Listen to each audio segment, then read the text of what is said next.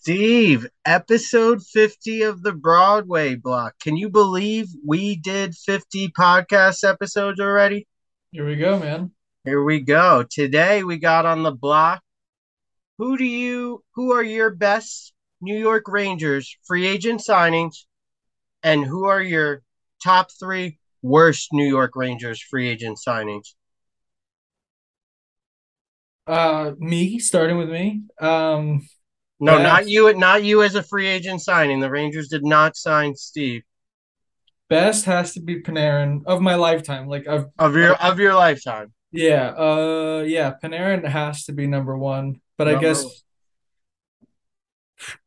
three of them, huh? Grabner sticks out in my head as one of those guys that um especially like you think about the team right now like trying to grab at straws giving a guy a chance he came in and i think immediately um i mean his five on five numbers were great. I remember the penalty his kill how were great. plays um very exciting to watch. And then you flip them for assets as well. I think it was really stood true to like what we're doing right now is trying to get the best of a player while you kind of have them. So i feel like just a quality kind of signing overall.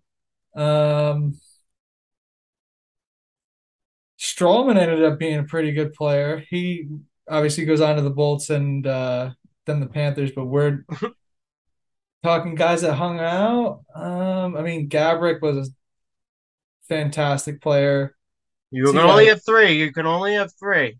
All right, Gaborik has to be above Grabner and then Panarin. Panarin's definitely. I mean, how can he not? He comes in immediately successful, has chemistry with the squad. Um, I mean, yeah, and and is on. Everyone, you know, has something to say about the playoff performance, but I feel like the 1.38 goal, you know, points per per game pace that he's been on for the last, I mean, three years. He's up there in top five scoring for all these these seasons. So Panarin's got to be one of the at least the best of my my lifetime. What would be your three? Well, ironically, same on my list. Number one, actually, I'll go from the top. Bottom three, number three best New York Ranger free agent signing. I have Marian Gaborik. He came to the team. He made an immediate impact when he was healthy. He was scoring goals. He was making his teammates better. Um, minus that second season with that rough boarding call, that like you know, it makes you kind of think what could have been with the Rangers if that didn't happen. Number two, I got Wayne Gretzky. You know, we didn't see the team around Wayne, and this is um, player bias because I'm a huge Wayne Gretzky fan. It's one of the reasons why I'm a Rangers fan. We share the same birth date. So I, as a kid growing up, yeah, January 26th, me and Wayne Gretzky. And as a kid growing up in New Jersey and when the Devils started winning cups, like everyone around us was, you know, if it the team around your area is winning, everybody expects you to be part of that fan base. And I just wasn't. I wore number 99. So that's a little backstory for me and Wayne Gretzky. But he signed a two year, $8 million deal. We went to the Eastern Conference Finals his first year. Um, sucked. We lost the Flyers in five, I think that was. Um, and the chemistry never was fully like what everyone thought it was going to be with him and Messier never happened. But it was just kind of cool to see the like the great one come to Broadway and put up numbers. I think his second year he led in assists for the Rangers. So for me, that was number my number two, and then my number one, the Breadman. The story's still being written. I think uh, stealing them away from the Islanders was just one of those things because that could have pushed them over to beating the Bolts those two years in the Eastern Conference Finals. So to have a direct effect on one of our main rivals, awesome. Uh, every time he steps on the ice, it's kind of electric to watch him play. I think the playoff chemistry will be there, like when we get back there this year. So uh, that's my number one guy, Breadman. Artemi Panarin. Hard not to argue. I mean, as far as making an immediate difference, as far as like, you know, everybody talks about the playoffs, but like you got to get there. And without Panarin, I don't think you, I don't, I don't think, think, you have a, a shot every day. Yeah. All right. So now we got, what do we, we got who are the worst New York Rangers free agent signings for you, Steve? I mean, recent memory, Patrik Nemeth and Tinordi. I think we can just kind of bundle up as, as a as a. That, those are like honorable mentions, though. They like we were able to keep it moving with those guys. Like, yeah, it sucked to watch them out there, but I think we're still paying. We're still paying Tinordi. No. Um, we might be. I don't, it, I don't. It's it's hard to it's hard to really get on board with that. I don't know. You know, you want to you want to say maybe Scott Gomez is like a bad one, um, but not when you think about the trade. You can't uh, think about it. It's just a free agent signing. If yeah, if I, that trade never happened, because he, I'll I'll give you a little. He's my number three worst one. Okay, I mean, like it takes the sting off. it takes the for... sting off it, but if that didn't happen, if the Habs weren't stupid enough to do that, I think. um No, I think I'm I'm solid in my my combo for for three. uh, Gomez was bad, but but it takes the sting off. It's not that. What would be the worst? It, I, maybe I'm I'm having like memory loss. I can't think of like a really bad bum one that we've had at least at least recently. trying to think of someone who just didn't really work out. Who's your three? While I'm well, no, Scott Gomez was my number three.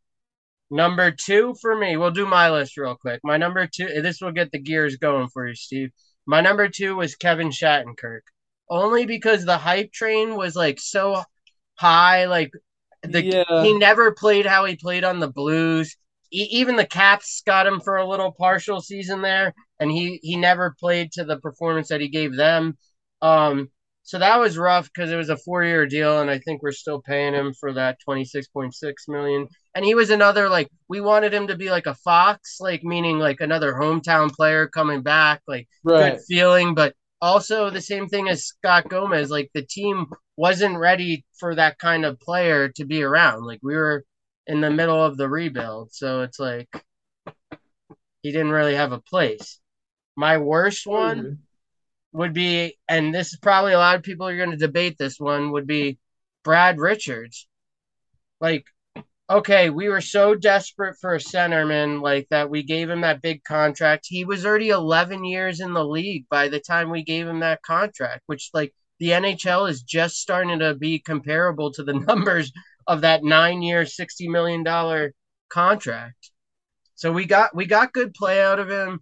We got decent play in the playoffs with him. He was reunited with Marty St. Louis to try to win a cup for us, but didn't. And then the extra extra hurt for me is not only did we get not the best Brad Richards, but then after he left, after we did the compliance buyout, he went to the Blackhawks and won a cup. Like, okay.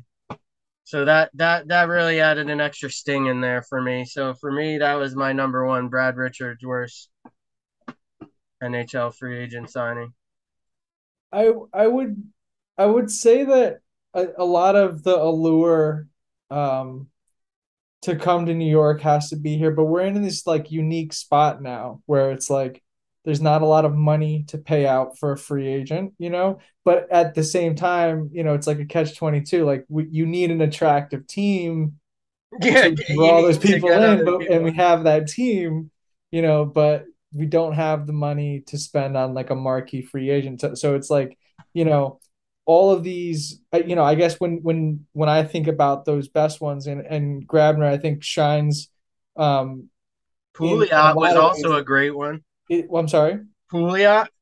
You know like guys that are workhorses exactly like that that will one year deals that don't break the bank. Yeah, like they don't maybe Tyler Motte might make that list as like one of the best trades like you know later yeah, and and guys that I think immediately come in and know what their job is, you know, and, and people people might put Ryan Reaves on that list of of a bad free agency signing, especially like you know if we're just talking production. But as far as I think coming in, knowing a role, and setting a tone for what um for what needs to be done, that it goes to say when you take that contract on, you know, you come on knowing exactly what is expected of you, and a guy like Panarin, that is what is expected of you, and that's why he's such a great uh, asset because I think everyone who saw him coming in was expecting, you know, an 80 to 90 point um, player, and and that's what we got, and, and then some. So, and with the the show the, from what he's shown, I mean, he can replicate it. I feel like on a consistent level. So I think with those expectations and exceeding those is what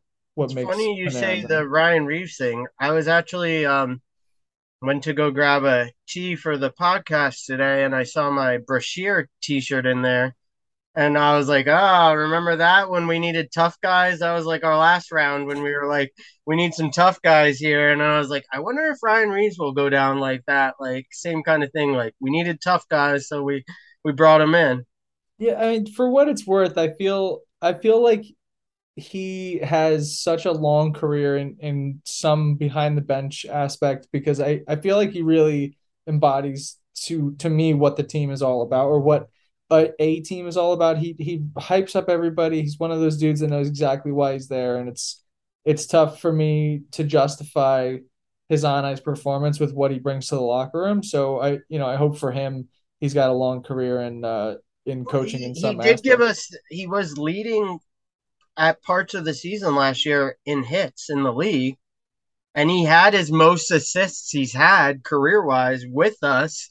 So like the numbers for him were he's like, what more can I give you guys? I'm giving you I'm giving you all I got here. Like This is is max production. Yeah, that's that's what it is. So Right. Well, it's hard to justify it, especially with the the money that could be spent on a guy like Motte, and you lose out on a guy like uh, you know, those are like happy findings. Like, you know, like everybody you don't realize, like, you know, like a. Grabner's coming or a Motte like that. Like Those are the the players that we need to kind of I think if we're gonna attract anybody over that's gonna fit in really well, it has to be the one of those budget type players. And and that's what I think makes players like Jesper Fast, losing guys like that, um, stand out even more because it's like you already had the the work engine role type players that we're gonna but now we're, we're like, all right, sign right, up for now we got rid of that guy. We need to find the next guy who's our workhorse. Yeah. Yeah, and and just hope that they'll kind of be on board and, and buy into the the process. So um I think for for us our options are pretty, you know, limited, you know, as far as signing anybody out there who's, you know, really available. I'm I'm interested actually to to check out Carpenter. He sounds like a, a nice little role kind of player that might kind of challenge a guy like uh Hunt in that in that fourth line role. So we'll see. And uh, you know, hopefully one of these guys can latch on to a, a career year for themselves and, and etch out a role um, because you need those guys. So did wait, did you have your who was your worst New York Rangers? I, I if I'm gonna say recency bias, I'm gonna go with the the Nemeth and Tinordi as as as As two the and a as two and a three because it's just it's so it's so wrongfully it's so in the right direction but so like wrongfully managed that um that those guys really really stand out in my head. I Um think and even and when that and Nemeth Gomez signing happened, we were like, we were both like, okay, like, well, he could be good. We need a little. He's a little tougher back there, a little bigger guy, Nemeth. and uh and to your point, you know, Shattenkirk like being like the the end of the end all be all to that is that he ended up finding success somewhere else. So it's like the, it even stings more for guys like that. That And now he's on the Ducks. Does every right are they are they the new Rangers like uh, West Coast? Like you know how we well, so they got Vatrano, right? They got Stromer. Stromer. There was someone else I saw on their roster that I was like, wait, he plays for them? That doesn't matter, It doesn't it, it, matter, but like that's what it got me thinking. yeah, yeah. Well, that's that's where we're at, man. It's like people have to kind of look at these guys that had some success somewhere or give them a shot. Um, you know, guys like DeAngelo is going to get a chance, uh, you know, somewhere all the time because someone's going to always justify that their whatever performance, whether it be on ice or off the ice, is always, you know, worth a shot somewhere else. So, I mean, Well, I, I that's what I do love about the NHL. Like everybody usually gets a second, third, third, maybe fourth, even a fourth, fifth go round. Like so, you're a Jimmy little as we're celebrating our 50th episode, one of the things me and Steve always went back and forth on was is David Quinn going to get rehired somewhere as a head coach? I was all gloating when I saw the Bruins passed on him. I was like, no way, no one else is taking him. And boom, Mr. Steve Shark Attack over there, he called it. So that was the one fun thing for us as the Broadway block, anybody that watches, that Steve called the David Quinn thing. And if it doesn't work out there, I'm sure he's going to get another shot somewhere too. Well, he's young too, and that I think that's the um I think if anything, it kind of goes in his favor the way, like in hindsight, the way that it all ended, because it did kind of seem unwarranted. And Yeah, he was like, out, "Where I'm fired." right, and when they clean out the rest of the house, then it, then, you know, then it leads you to think, oh man, maybe he wasn't the problem. So the the Sharks are also in a spot where like, what could, what would be a bad enough season? You know, they were already like, you know one of the worst teams. And like when you go into long stretches like that of being a bad team, it it warrants a new coach, sure, but what pressure is on him for them to really succeed right out of the gate and how long of a leash do they have? Are they gonna, you know, kind of start blowing it up and tearing things down? Because um you have to that's a kind of start to question though. that when you're when you're in a position. Sorry, go ahead. It's a good point what you're saying though. Like when you're that bad, like you go through like two to three year coaches, year and a half coaches until you find that guy that you can be like, all right, well, we can start finally start rebuilding. So maybe he's just a transition coach. Yeah, and like that's sure that's not a bad way to to do things until you find some success somewhere. And then again, if they end up doing, you know, what would be what would be them performing well for him to continue working there for a good amount of time, you know, 15th place or or greater would be a success, but you know, probably 20th to 15th is is where they're finished and then that'll be looked at as like, you know, they'll do a great job. So, we'll see. Who are you like uh I guess who do you think's got a, a boomer bust kind of over their head? Because there's there's a few teams that if they don't perform, there's really kind of a, a clock on them. You know, like the Bruins.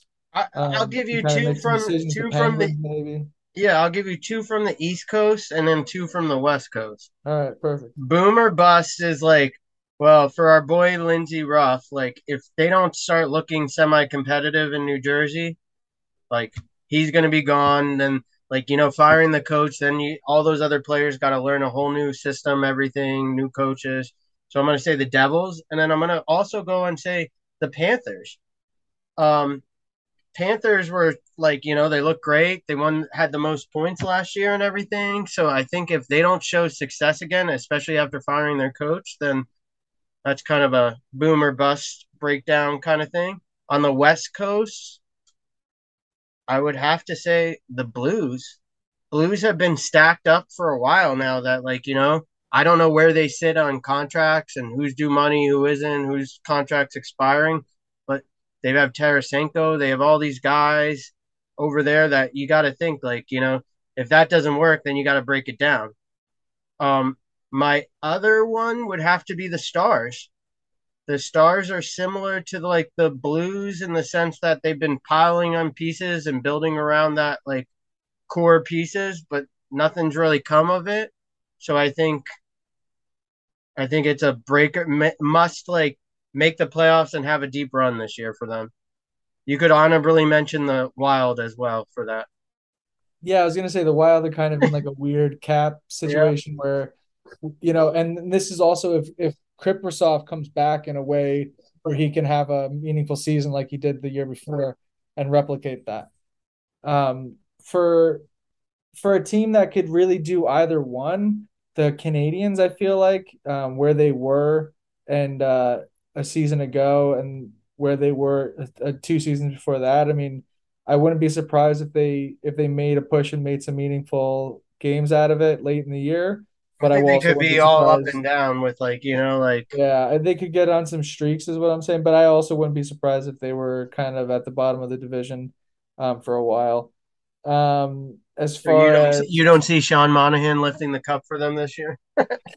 I don't. I it like it's fine too because I don't think that I don't I think that they're in that same way that we were that you know any success is great but it's not um The it's not 2017 to 21.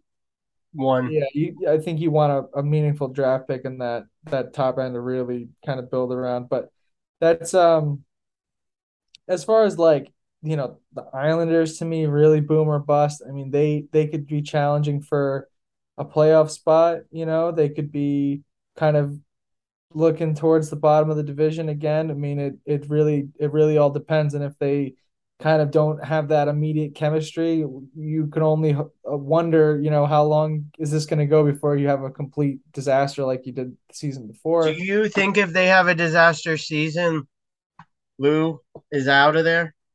Lou Lamoriello? Well, I mean, he's been given a long enough leash. I mean, at, at a point, you have to do something. And um, it, do they have a, a whole lot to play with at the, the deadline? Not especially. So it, it remains to be seen, especially, like I said, if they get off to one of those really bad starts, um, that could really, really cement their future for them. But um, the Devils, I would maybe put in that kind of category because I, I think they made improvements too, like you said. But if they had if they had that kind of uh, eruptive start, maybe maybe they add on. Um, but that's also scary because I don't think they're really quite ready for that as well. But it's it's funny, you know, people challenge the idea of this rebuild, you know, but this has really been four years and it's been such a quick turnaround to it go could from. Take, it could take close to a decade before mm-hmm, you get it right. Like mm-hmm. so. Oh, and Edmonton, come on, you have to, you know, you got Connor McDavid willing games, setting records in the playoffs for for for the season. I feel like that he's had these last three years. The, the, the for what he's doing in modern day hockey. I mean, you have to you have to build around this guy, and you have to pull the trigger. Um, and if you don't, this guy's gonna, you know. Did they get their goaltending finally figured out? You think that's gonna? No, and I and, don't see it for them either. And I would say that uh, you know, it's it's getting to be time for like the guys in our division, you know, the Capitals, the Penguins, like who's gonna be these top dog teams. And I, I think you're gonna start to see the tide shift a little bit um, across the NHL. But um, but really as, as far as where, where we're sitting, I'm really looking forward to just my my early predictions, we we make the playoffs 100% and we make a deep enough run to to at least at the deadline look to add a, a piece, but we really have to. I, I, was watching some math earlier. It's it's not looking like we can really add, you know, much more than three to four million dollars at the at the deadline. Unless so, we gave up a valuable piece, but at that point, then what are we doing? You know.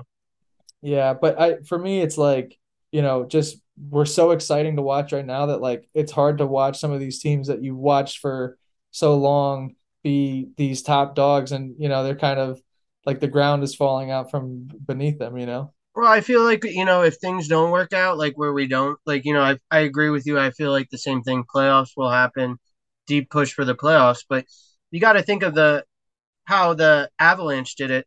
They were knocking on the door for the last three or four years, getting close, tagging, plugging, and playing different pieces in until they figured out something that worked.